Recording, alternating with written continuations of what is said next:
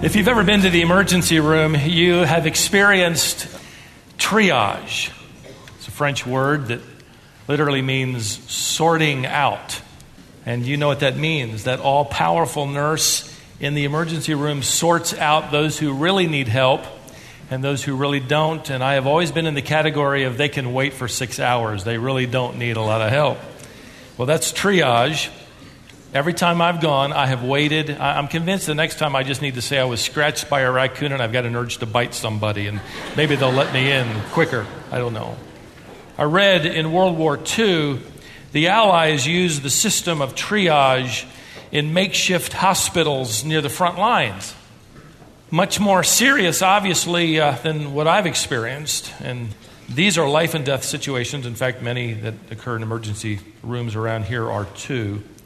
But it was the duty of the triage supervisor to color tag the wounded, a tag that would place them in one of three categories. One uh, color tag was used for patients who were considered hopeless. That is, nothing could be done to save their lives. And so they were tagged with a color that represented being hopeless. Another color tag stood for hopeful. That meant that the injured soldier would survive whether he received medical attention or not, and so they were sort of left to wait until more time was available. The third color tag was for patients marked as doubtful. In other words, these soldiers might survive, they might live if they are given immediate treatment. So much of the medical treatment and assistance, as you can imagine, would be directed toward this color tag, these patients tagged as doubtful. Since the front lines were, were typically working with limited staff and limited resources and certainly limited materials for surgery, medical assistance was then given primarily to soldiers who were tagged in this way who might live if they were given immediate assistance. I read of one account that was very moving. One soldier named Lou arrived at one of these makeshift hospitals. He was badly injured. He had been hit by shrapnel, and one of his legs was shattered. He had lost a lot of blood. The triage supervisor who examined him made his decision, and Lou was quietly coded hopeless. His color tag basically communicated to the medical staff that he was to be made as comfortable as possible, but that was all. The nurse assigned to Lou noticed that he was conscious, which was surprising to her, and he began to talk. They struck up a conversation, and she discovered that they were both from the same area. Uh, they were both from Ohio getting to know this man as a, as a real person from her home state, not just another wounded soldier, they were hurrying along, would lead this nurse to do something she was forbidden to do. She slipped into that makeshift hospital ward that night, risking her job and future career, and she changed his tag from hopeless to doubtful. It wasn't but a few hours they realized his color chart and transported him away from the front lines to a better medical facility. And months later, minus one leg, Lou recovered and lived a full life. So grateful for the nurse who changed his tag and gave him another chance to live. Let me say something that might sound trite or predictable at this moment, but it's true and I want to say it. Jesus Christ is in the business of changing tags. Amen? When Jesus Christ came, in fact, I thought of this uh, incident in the Gospel by Luke. When he came and, and, and was pressing into the hometown of a greedy, corrupt tax collector named Zacchaeus, nobody gave him any room or space to see the Lord, so he climbed the tree. You remember, he climbed the what? the sycamore tree. You've heard the story. Jesus Christ comes under the limbs of that tree and he says, calls up, and he calls him, he says, Zacchaeus, I need to come to your house today. Zacchaeus climbs down, they go into his house, and the crowd outside immediately begins to grumble because he has gone to be a guest with a man who is a sinner. That's his tag. Just mark him hopeless. After lunch, a few hours, Jesus Christ comes back out on the front porch, standing with this man, and he says, by way of introduction, I tell you, this man is a son of Abraham. He changed his tag. And what a change it was, and what it represented. It was changed from hopeless to heaven bound. I couldn't help but wonder what's your tag today? What tag do you carry today? Now, if you've been with us over these past studies, as James has defined living faith, you've watched along as James not only defines these three different kinds of faith, but illustrates them. Dead faith, that was or is words without works. It just intellectually assents to true things, and it can, it can say the creed, it can, it can spout out the Lord's Prayer, but nothing follows. Demonic faith acknowledges the truth of Christ, but it refuses a relationship with Christ. Then dynamic faith is faith we found that works, and it is a faith that works. Dead faith, we learn, moves only the intellect. Demonic faith moves the intellect and emotions. They believed and trembled. Dynamic faith moves the mind or the intellect, the heart, the emotions, and most importantly, the will. And James illustrated for us dynamic faith by pointing our attention to the life of, of Abraham. Now, by the time James is writing this letter, obviously, uh, Abraham is the revered patriarch. He is the founding father of the faithful. Think of faith in James' generation, you think immediately of Abraham. He was the epitome of faith in action. You get to the end of Abraham's biography, and you're certainly struck by the grace of God simply because of the tests of faith. He failed, and there were many of them. But you're also struck even more so by the tests of faith in which he succeeded. By faith, he left his father and his homeland. By faith, he believed God's covenant promise. By faith, he offered up that son of the promise, Isaac, to God as a burnt offering, only God stayed his hand. And you might come to the end of that kind of biography and conclude that God will never do anything with you or me. We might as well not try to exercise dynamic faith. We can never measure up to the Father of the faithful. We can never do that. He walked with God for 50 years. No wonder he's the example. James, we understand why he's the illustration of dynamic faith. James anticipates his congregation responding that way. And so, led by the Spirit of God, he concludes his illustration of dynamic faith by giving us an entirely different kind of person. He has shown us the best of life and he will show us the worst of life. In James chapter 2 and verse 25, James provides his final illustration of dynamic faith. Faith that does not save, but faith that proves salvation has come. And that's been the point of James saying, We are justified before, as it were, the eyes of men, that we are indeed redeemed. Notice what he says here in verse 25. In the same way, was not Rahab the harlot also justified by works when she received the messengers and sent them out by another way? For just as the body without the spirit is dead, so also faith without works is dead. Now, James could not give us anybody more opposite to Abraham in every way than Rahab. Think for a moment of all of the contrasts. Abraham was a man, Rahab was a woman. I thought I'd start with something really obvious as we talk about this.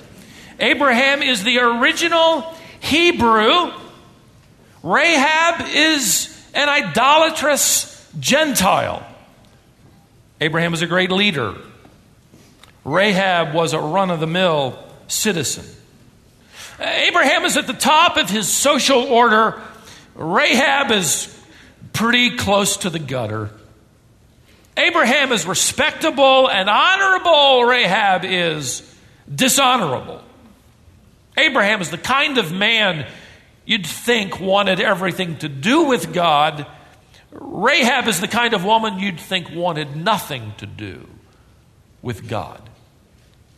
Assuming you knew nothing about Rahab's biography, you would at least know from what James provides that we're talking about, as illustrations of dynamic faith, a patriarch, and suddenly it shifts to a prostitute. And there is quite a shift to go from the patriarch to a prostitute.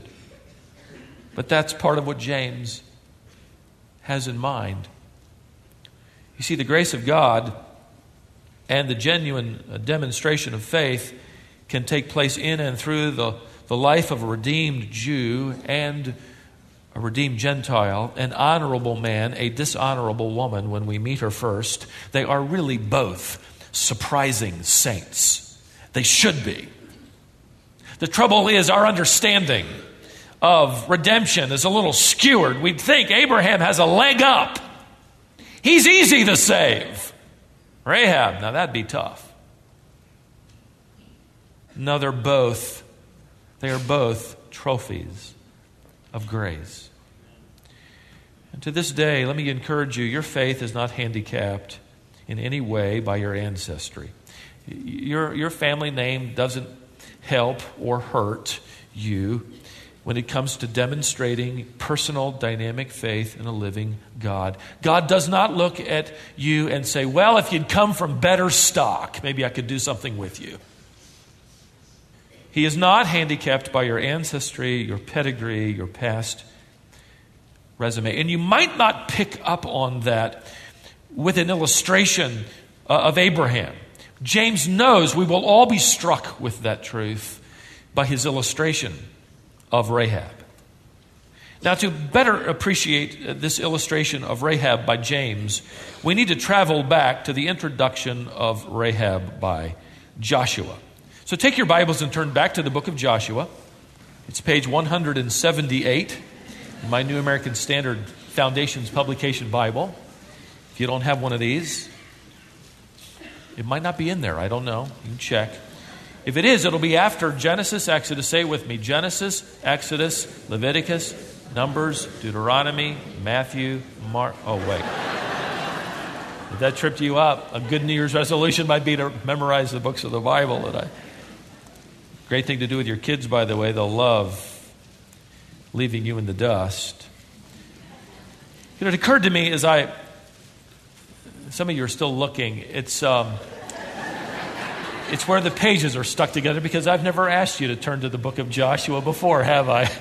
You didn't think I knew it existed. I did a little checking, by the way. It has been a long time since I asked this congregation to turn to the book of Joshua. Checked my notes, found that I preached through this book of the Bible 19 years ago. Back when I had hair and I didn't have glasses. I must have, I must have preached a lot faster back then because we got through this entire book in 12 sermons. All 24 chapters in 12 sermons. That's just not right. Uh, well, if you weren't here 19 years ago, if you haven't studied the Bible, that book of the Bible on your own, let me give you a very quick background. Joshua has taken over the leadership of Moses. He's passed, Moses has passed off the scene. The Israelites, because of their disobedience and their lack of faith, have been wandering now in the wilderness for 40 years under the care and guidance of God. But there, just long enough for all of those who disbelieve to die.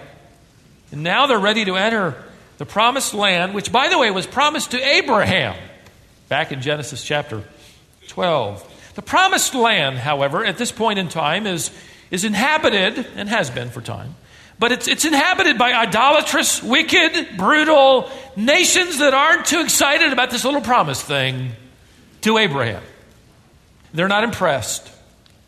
And they're not too convinced about the coming judgment of God that they have heard about now for decades. We're going to learn that from, from Rahab's own personal testimony. But Joshua decides to begin by sending out two spies to check out the land. And they would go to the very first city that they're about to encounter, a city prepared, by the way, for battle. A city surrounded by what seems to have been a double set of walls spanned by wooden beams. A city by the name of Jericho. We read in Joshua chapter 2, the middle part of verse 1, that these spies are sent out and they go to spy out the land. And these two men went and came into the house of a harlot whose name was Rahab and lodged there.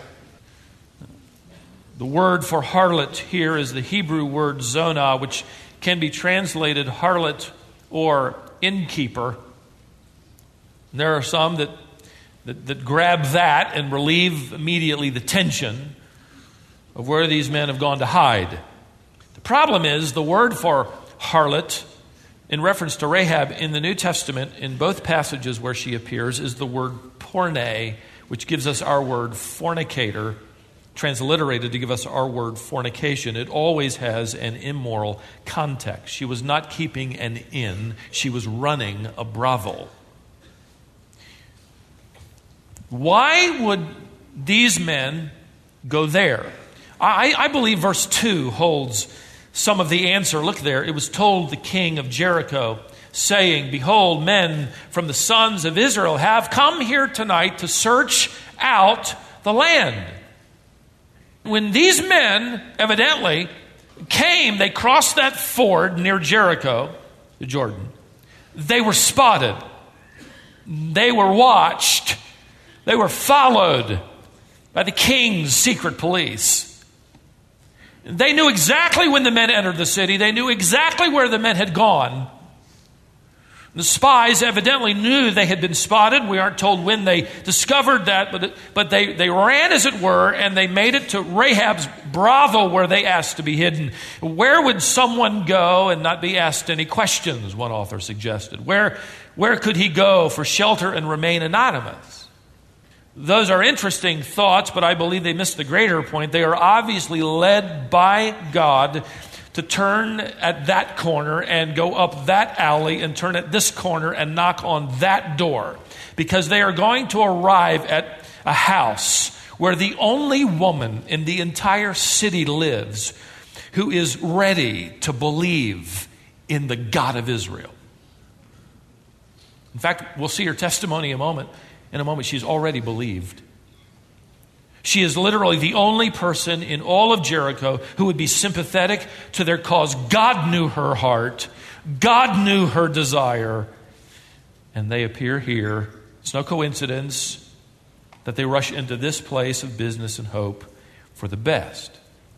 Now, they're probably surprised to find a woman not only ready to declare her faith in God, but ready to demonstrate it in the, in, in, the remarkable way that, that she does. And James finds it remarkable so much so that as he thinks of illustrations under the guidance of the Spirit to talk about real living faith, he goes back to this event and a woman named Rahab. Look at verse 3. The king of Jericho sent word to Rahab, saying, Bring out the men who've come to you, who've entered your house, for they've come to search out all the land. But the woman had taken the two men and hidden them. Already done that. She said, Well, yes, the men came to me, but I did not know where they were from. It came about when it was time to shut the gate at dark that the men went out. I do not know where the men went. Pursue them quickly, for you will overtake them. Now, you notice in her answer that she's, she's lying like a rug, right? And you might immediately feel some other tension. How does she end up in the hall of faith in Hebrews 11? Again, this is another sidebar. We'll address this very, very quickly. And by the way, I didn't address either of these past issues in my first sermon series. That's why we got through it in 12 sermons. Biblical ethicists talk about a hierarchy of ethics they believe would be demonstrated here by Rahab. In other words, there's a time when a higher moral principle is kept even if it requires disobedience to a lower moral principle. It's, it's, not, a, it's not an ironclad argument. The tension won't go away. But perhaps this is what's happening. Think of it this way you're living in Holland in, in 1939 and uh, the Nazis show up at your doorstep and ask you if you're hiding any Jews upstairs in your closet. You say, No. Are you sure, Mr. Ten Boom? I'm almost finished with a, a two volume autobiography of Charles Spurgeon, probably one of the most well known pastors in London during the 1800s. At one point in his ministry, and up until his death, his brother James served as his co pastor. Spurgeon spent literally half of the year sick and recuperating from gout and a number of other things. Uh, one evening, Spurgeon was at his home, and uh, the housekeeper wasn't around, and Spurgeon happened to be walking by, and, and he opened the front door, and in jumped a man brandishing this very large knife. And he announced, I have come to kill Charles Spurgeon. And Charles said, Well, he's not here. and the man said, Well, who are you? And he said, Well, I'm his brother James. Which I'm sure his brother didn't appreciate later him saying that.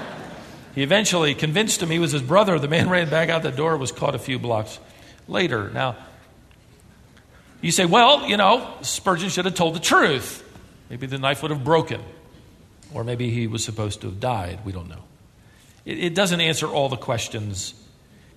She could have said, I've got them upstairs hiding under stalks of flax. And God could have kept them invisible.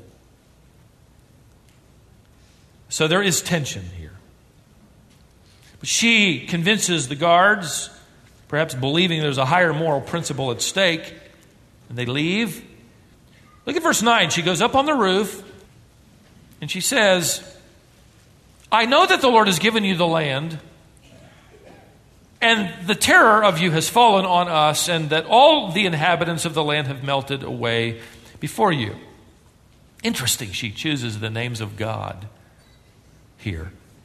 I, I know the Lord has given you the land. She has more insight than the king.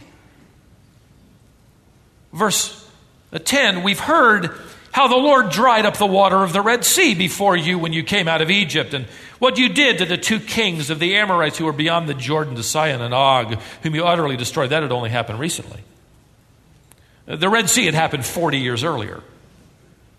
But when we heard it, verse 11, our hearts melted and no courage remained in any man any longer because of you. Now listen to her testimony. For the Lord your God, He is God in heaven and on earth. Can you imagine? Moses would have been rolling over in his grave had he been buried to hear this. I couldn't help but stagger. I had never seen this before. 40 years earlier, Moses sends out 12 spies. Joshua is one of them. Joshua and Caleb, the two spies, are the only ones who will enter the promised land. Everybody else dies because of, because of unbelief. And but they go out there and they come back, and the majority report says, We'll never make it. We can't survive. We're terrified by these people. Now, Rahab, 40 years later, says, When we heard you crossed the sea, we were terrified of you. We didn't think we'd survive. We've been in fear for 40 years because we know your God is much more powerful than any of ours. Rahab effectively says they have been following the exploits of God through the children of Israel. They'd heard how God parted the Red Sea, drowned the Egyptian army, and now here it is 40 years later. Rahab is revealing their perspective, our hearts 40 years ago melted in fear. Can you imagine all of those Israelites who died in the wilderness, not allowed to enter the promised land because they lacked dynamic faith? They knew the words, but they would not act upon them. And here, 40 years later, there is found among these pagans a woman of faith. She not only believed, but she acted. For the sake of time, you know, she, she helped the spies to escape. She followed their command to hang a scarlet cord out her window. I don't want us to fall into the trap of of allegorizing everything we see, but I did find it interesting that the word in the Hebrew language for cord, the normal word, is bypassed in Joshua chapter 2, verse 12. And the word that's chosen is the word most often translated in the Old Testament by the word hope.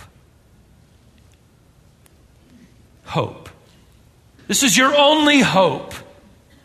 And, and she will stake everything upon that hope. The cord is called in the same verse a pledge, a sign.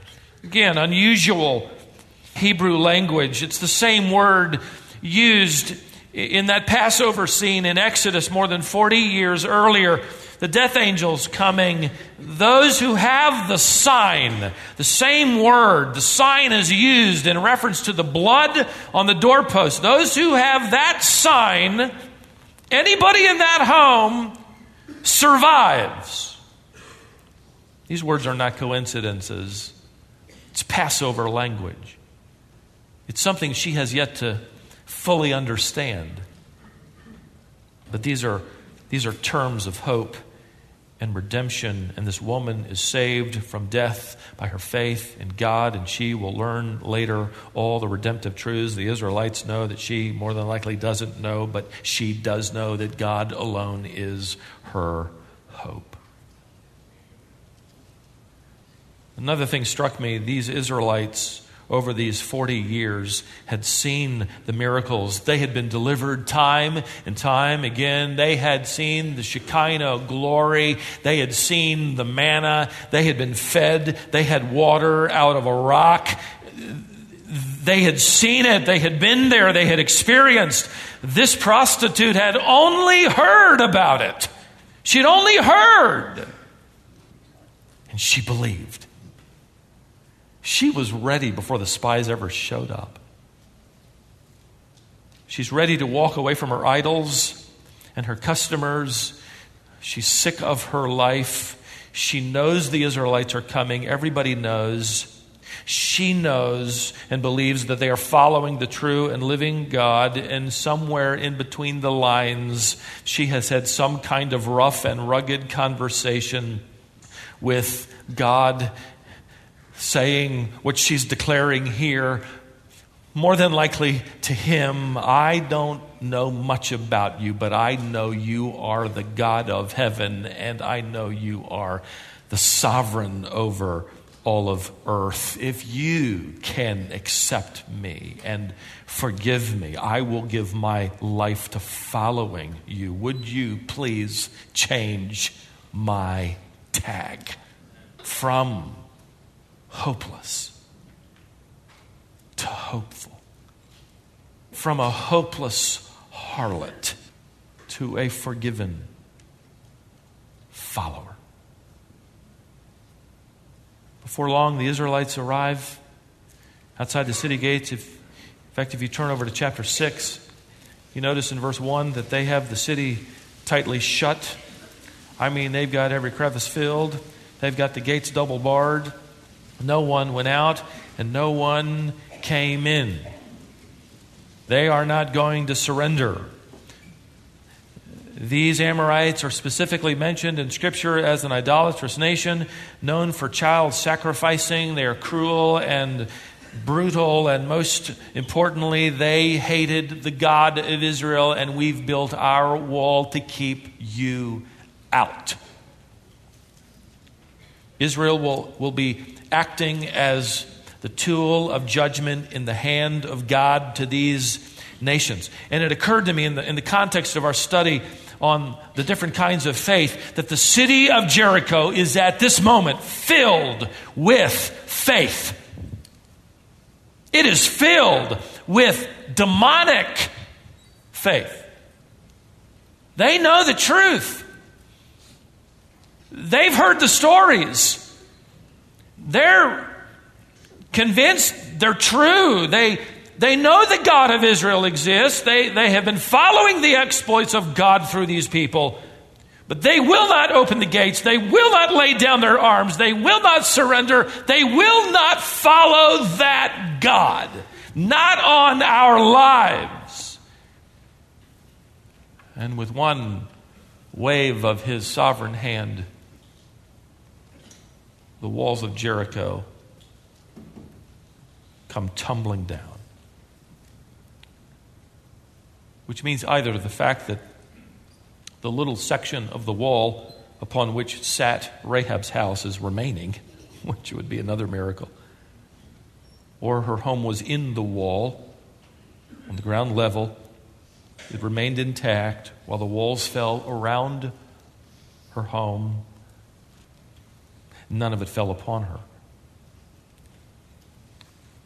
I love this reunion of sorts in verse 22 of chapter 6. Joshua said to the two men who'd spied out the land, Go into the harlot's house and bring the woman and all that she has out of there as you have sworn to her. Isn't it wonderful that Joshua allows these two men whose lives she saved to now go and keep their promise personally? Now, if you wonder whether or not Rahab was able to convince anybody to get inside her house because judgment's coming and only anybody living in here is safe. Notice verse 23.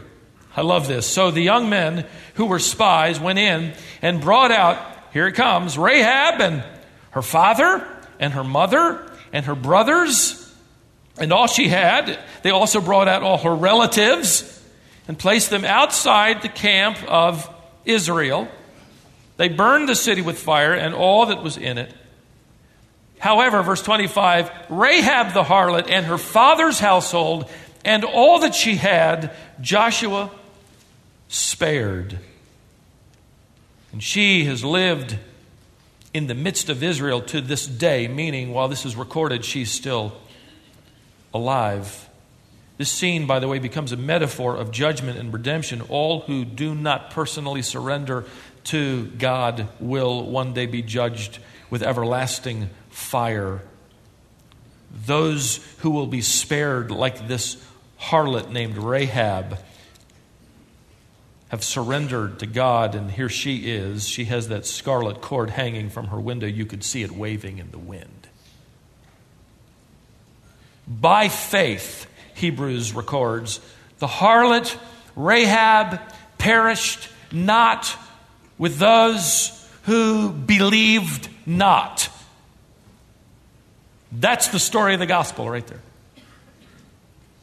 Her faith in God preserved her place in eternity. Her demonstration of faith in God preserved for her a place in history. We're still studying her life today. Now, not all of us can identify with, with Abraham, someone like him, right? But all of us can identify with someone like, like Rahab. The truth is known, whether you admit it or not, we have all played the harlot. We have worshiped other gods. We have followed after idols. Certainly, the chief idol is our own selves sinning against the true and living God.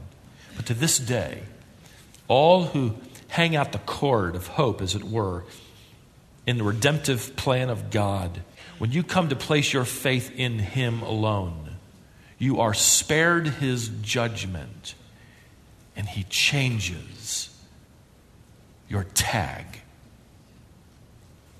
So the Apostle Paul would write to church after church in the New Testament and greet all the believers by calling them by their new tag saints in Christ Jesus. Saints. So now live as you're tagged. Live as saints. James wraps up his concluding statement back in that letter in chapter 2 and verse 26 by saying, For you, or for just as the body without the spirit is dead, so also faith without works is dead. He's effectively saying that Abraham's and Rahab's acts of faith were like spirit to a body, the life principle that animates a living human being. Take away that immaterial part of who you are, and you, your body is a corpse. That's what he says dynamic faith is to the believer's life. Faith is the animating principle. It moves us to action.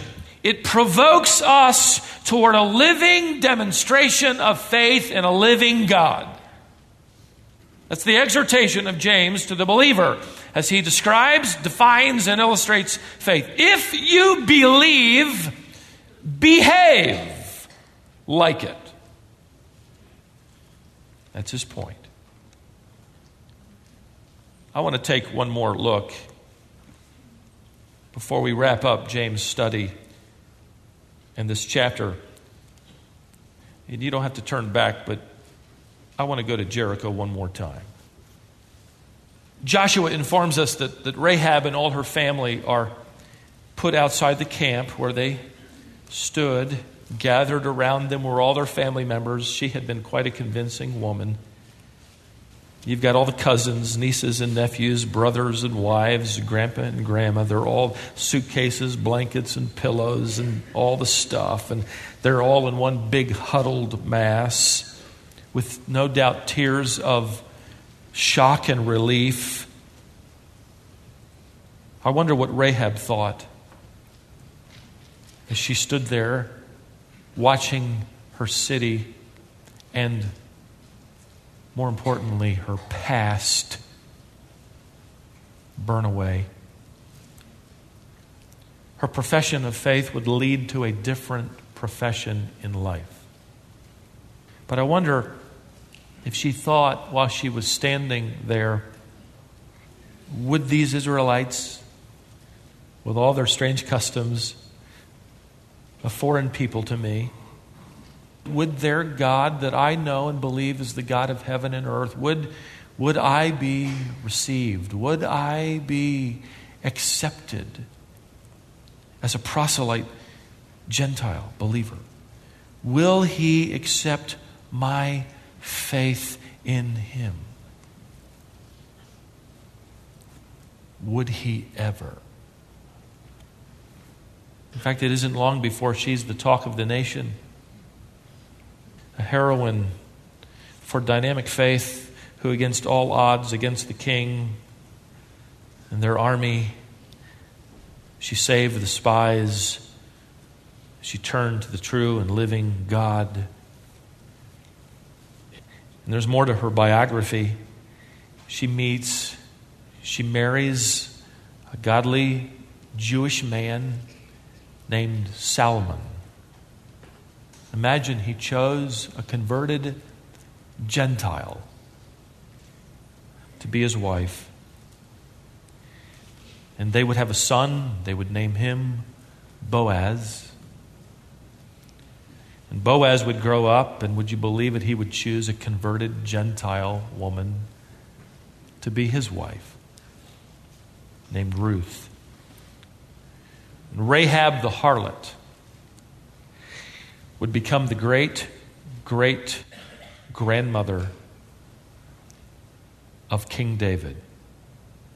She would show up again in Matthew chapter 1, along with her daughter in law Ruth, in the genealogy of Jesus Christ. And don't miss this the God man who took on flesh with blood flowing in his veins, not only Jewish. Oh, listen, there are strains of Gentile blood in there too. And he will choose a bride. And guess what? It includes Gentiles like you and me. For all who will believe, Jew and Gentile. He changes our tag from hopeless to hope filled, from abandoned to accepted, from lost to found, from someone with a checkered past to someone with a glorious future. From sinner to saint. Amen. Father, we're grateful that you led by your Spirit James to include not just an illustration of someone that we would assume would be a great man of faith and not be able to identify with perhaps, leaving us with a sense that dynamic faith might be beyond our reach. But you went to that little brothel and took from that a monument of your grace, a trophy of dynamic faith, who against everything, Rahab believed. She becomes a living illustration that no matter who we are, no matter what our past, there is forgiveness if we stake our faith upon that scarlet line that we know fully represents the blood of our Lamb, you, our Lord. And you have changed our tag, Father, and and, and you've challenged us through James' letter that it means not so much in here, it is to mean everything out there. Where we already know our world is tagged in a multitude of ways. Would you lead us this week to people in whose hearts you are already at work? surprising people who will become surprising saints. Would you allow us to live up to our tag this week to accept and act upon this exhortation by James and this biography by Joshua? If you don't know Christ personally, the gates of your heart are shut up, every crevice filled in, and you have said, I will not surrender. Let me invite you to open the gates of your heart and lay down your arms and surrender to the one who will win and who will judge all who do not believe. Father, as believers, would you do a work in our hearts and lives so that we obey you and submit to you and surrender to you? not so much in here,